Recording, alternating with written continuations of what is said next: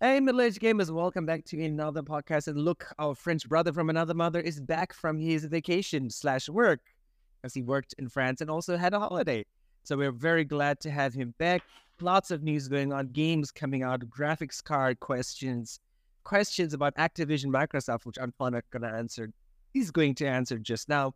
Stay tuned, grab some popcorn, but probably not at 9 a.m. in the morning if you're in Taiwan. or maybe in the night, sit back, relax, listen, get everything you need to know for the week, and then move on with your day.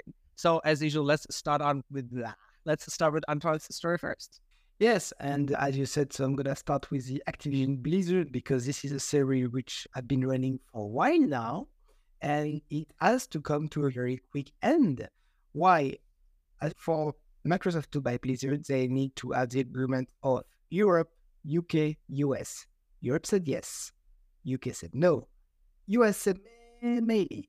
the FTC said not so much. They were not so happy about it and they tried to delay the deal. And there's a judge, a lady called Jacqueline Scott Corley, which ultimately ruled in favor of Microsoft and said, it's okay, go ahead. So US are okay with it.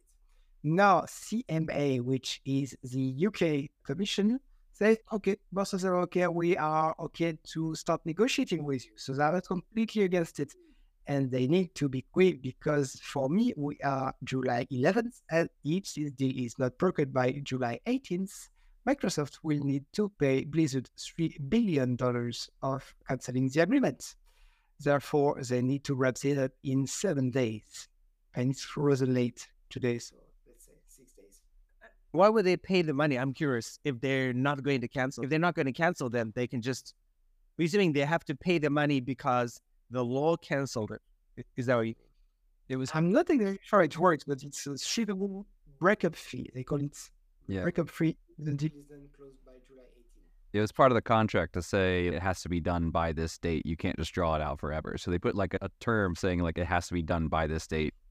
And if it's not done by that date, then you know you have to pay basically the money as It's just not like a breakup fee. It's just like, a, oh, you didn't go, you didn't push this deal through, so then you have to pay money. so the assumption is you can't draw us out forever. So if by this date we're assuming you're canceling it, so you would have to pay us this money, the same amount of money you would have to pay if you had canceled, basically.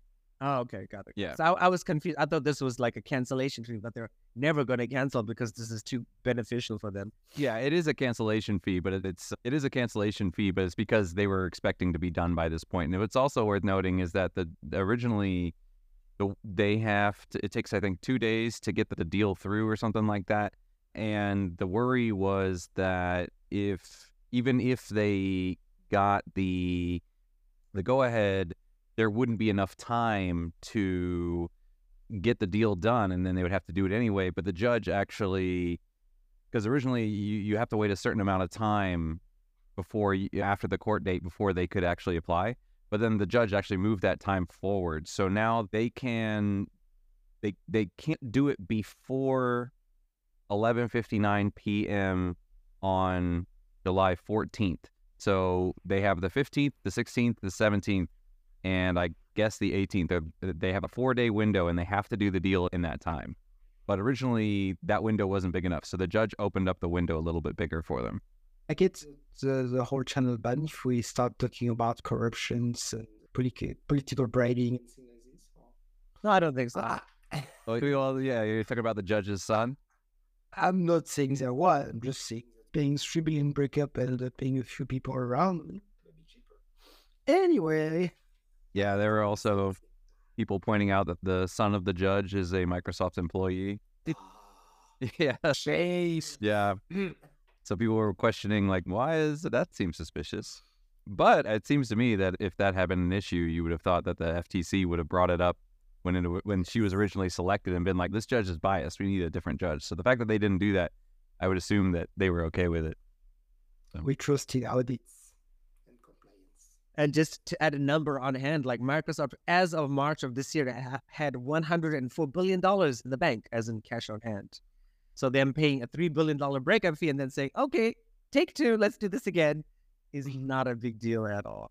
And uh, talk about money, of course, the Blizzard shares completely went through the roof, but with an 11% markup today. Nice.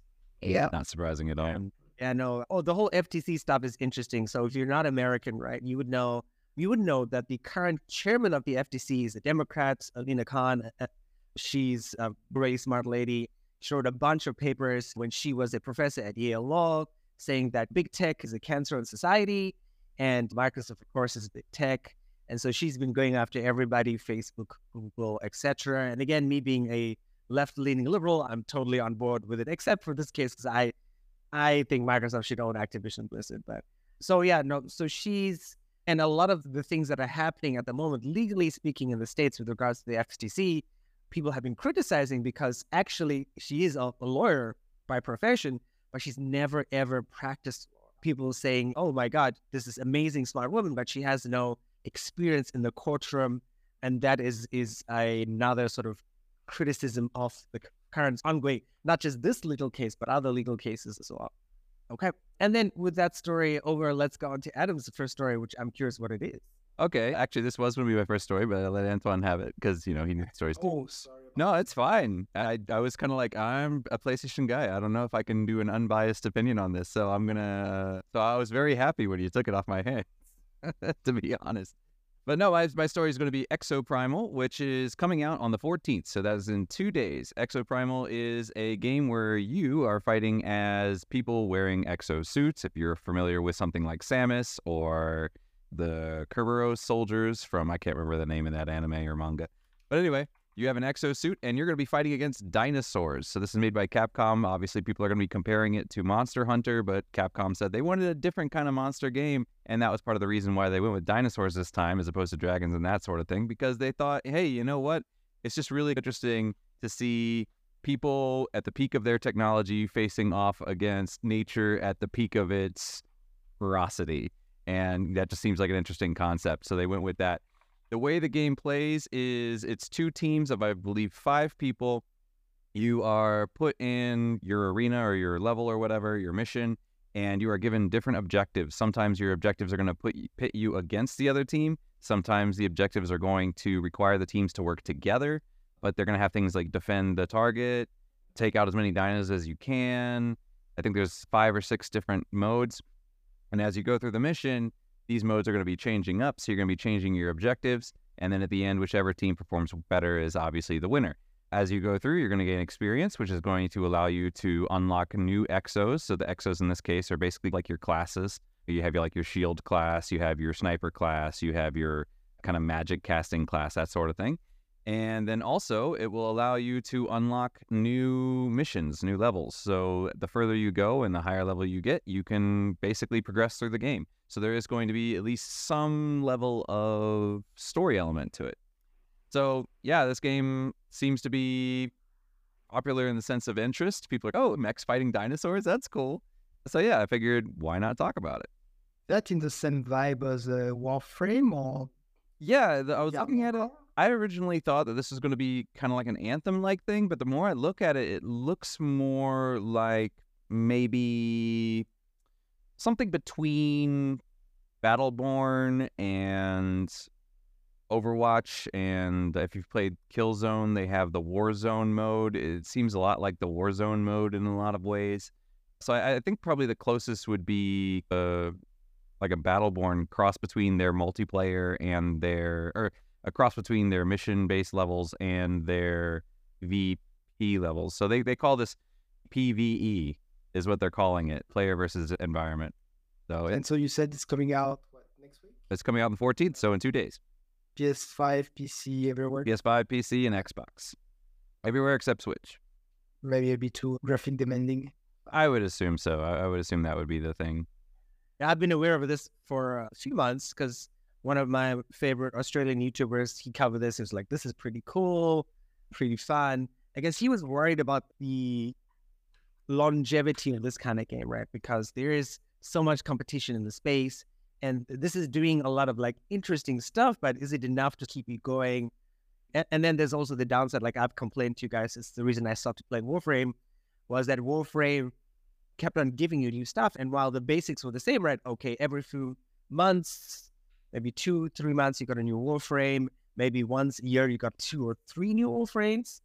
And that was wonderful. And then the system started building on top of each other. And then complexity on top of complexity on top of complexity. And that's kept some people engaged, but at the same time, it's lost people. I think even this, like this started off as a closed beta and we got some videos on YouTube and people like, really, fun. And then went to open beta. I'm like, this hasn't changed that much. And they were like, they were hoping for something to indicate what is the roadmap for this game. I think if you're going to buy it, you should definitely keep that in mind. But as a middle aged gamer, this is going to be a, like a one and done deal, yeah, the way that it seemed to be, I don't think they're going to have systems on systems like Warframe. It seems like they're doing a season system similar to Apex. So I think systems probably will be relatively simple. But yeah, I would worry about the longevity too, just because, like you said, there is a lot of competition in that market. And I feel like a lot of the attention is given to games that have a very heavy PvP focus and this being a PVE, I wonder how popular it's going to be on things like streaming and stuff like that. And I, I feel like streaming is really what kind of determines what's popular these days, just because people want to watch it, and what people are watching, people say, "I want to play that." And if, if this one doesn't have that same draw, because because when you're playing as another player, there's a much higher level of skill level that you're going to need than if you're playing against the computer usually. So I think because of that, PvP is typically has a bigger draw. So yeah, I, I would worry about the longevity t- for it as well. But I'm sure it'll do fine in the beginning. Think you make a good point as well. I think back to games like Warframe and the Division as well.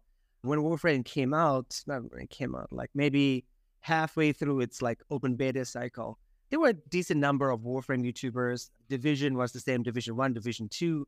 But as you mentioned, Adam, like the downside of this, and Antoine's talked about this as well. Like he's made a really good point that like which is what Adam just made is that as a PvP person, streaming is definitely draws in the card. But like these sort of PvP games, look at what Phil's producing in terms of Diablo content, right? Hey, here's this map, go and find this place, this hidden place, that sort of stuff. And that's what you're stuck with as a content creator making. And Adam would know that as well, right? Videos and that sort of stuff. Because uh, if you're PvP, right, there's the competitive element, this I'm really bad or I'm really good or I'm doing this challenge to get up the ranks to etc. rank, right? There's all the stuff you could do as a PvP streaming person, and it's almost like esports or competitive or like basketball, that sort of stuff. But like, I think one is like engaging, and the other one is like informative as far as content creation goes. So it's interesting, but I think there is like uh, you're gonna struggle to make content for this, and then by struggling for that, you're like, okay, this is too much effort as a content creator. I'm gonna switch to another game. All right, and then we'll move on to my first story, which is a story I have talked about as well. And as I'm talking about this, I realize we should really organize all our disparate clips into, hey, this is this game, this is this game, etc. So my first story is going to be about Disney Illusion Island, which finally has a release date. It is coming out on July 28th. So if you're like really interested and you liked what we talked about it like a few months ago, yep, it's coming out in roughly two weeks. It is $40 pre-order if you're in Australia, as usual, I'm sorry, Australia, you have to pay 50 Australian dollars, which makes it even more expensive. But yeah, no, you can pre-order it on the Nintendo Switch store, the digital version, and on Amazon as well, and GameSpot, pretty much any way you want to buy a game. As usual, wonderful hand-drawn Disney art. You can be 40 years old like me and still like the way this game looks, how pretty it is. One of the cool things which I just found out about this game as well is that this offers like this really cool level of how much difficulty we're gonna get. So you can start off a level and say, okay, I'm pretty tired. I had a horrible day at work. I'm gonna set my life to have five hearts, like in a typical 2D platform, right? So you can say, okay, I don't want, I want to play this the easy way today. Five hearts, six hearts, seven hearts, and you can customize your, I guess loadout is probably the wrong word, but the way you want to play the game. And okay, today I'm going to be streaming on Twitch. I'm like, one heart for every level. If I die, I'm dead. I have to restart the level. So that's one of the cool things for this game. So it's something, you know, I have not played anything else besides Valheim and Marvel Snap for a while, and it looks like I'm not going to be playing anything soon. I will probably pick this up on a sale. I'd love to play this immediately, but it's not going to happen. I tried streaming this past weekend and failed horribly because I had no idea what's going on with Kick and haven't streamed in a while. So I'm gonna have to speak to Adam about tips about streaming again because my setup did not like streaming. But yeah, no, keep an eye out for this game. As I said, two weeks, so it is coming out. You know it is. It's guaranteed. Nintendo's got a release date. It's not going to be changed in the next two weeks. If you're a person who loves beautiful art, even if you don't like 2D platformers, you should definitely consider this.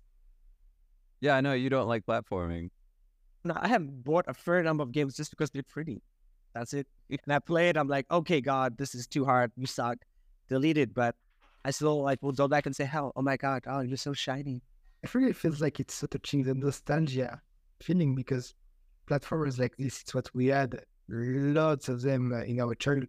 I was just thinking, yeah, a sword gym, like shit, this kind of game.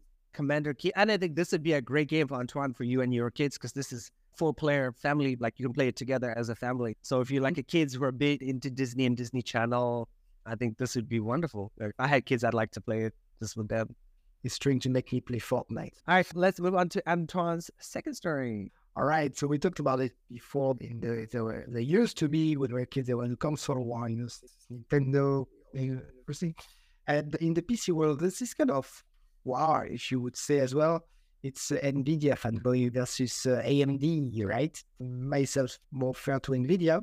Unfortunately, it seems like I, I lost a point today because Starfield and Bethesda have an official partnership with AMD, and so they said that they optimized the game especially for AMD. They, they released on the AMD website all the configurations that would work the best. So I think they talked about. So sorry if I'm destroying the name, but AMD Radeon RX 7900 XT, AMD Radeon RX 6800 series.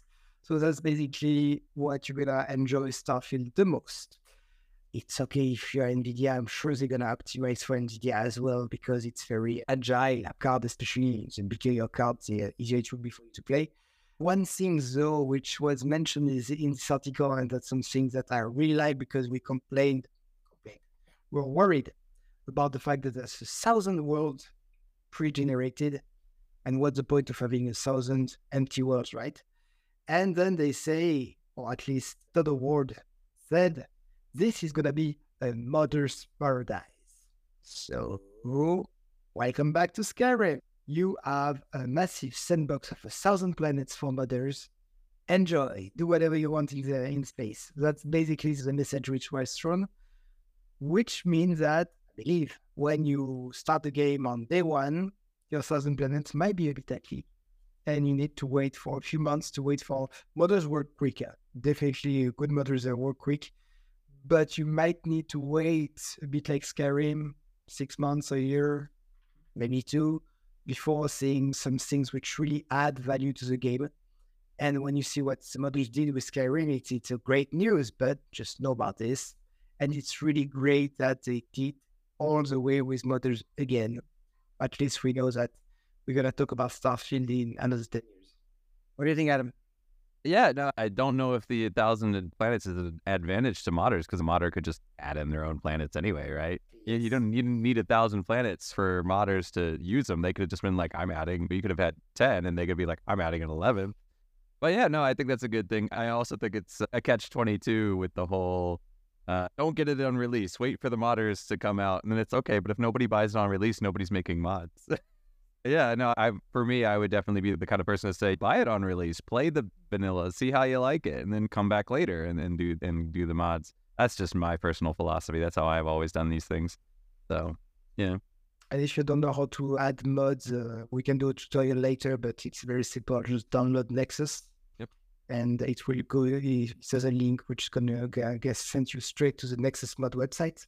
Just create your account there, and it's extremely easy to just download add to Nexus, and that's it. And it loads the, the stuff just fine. Of course, some mods are not compatible with each other, so do your own stuff to see what works. That's how it works. Yeah, they also uh, Steam supports mods now too, right? You can just do the bus tried, there.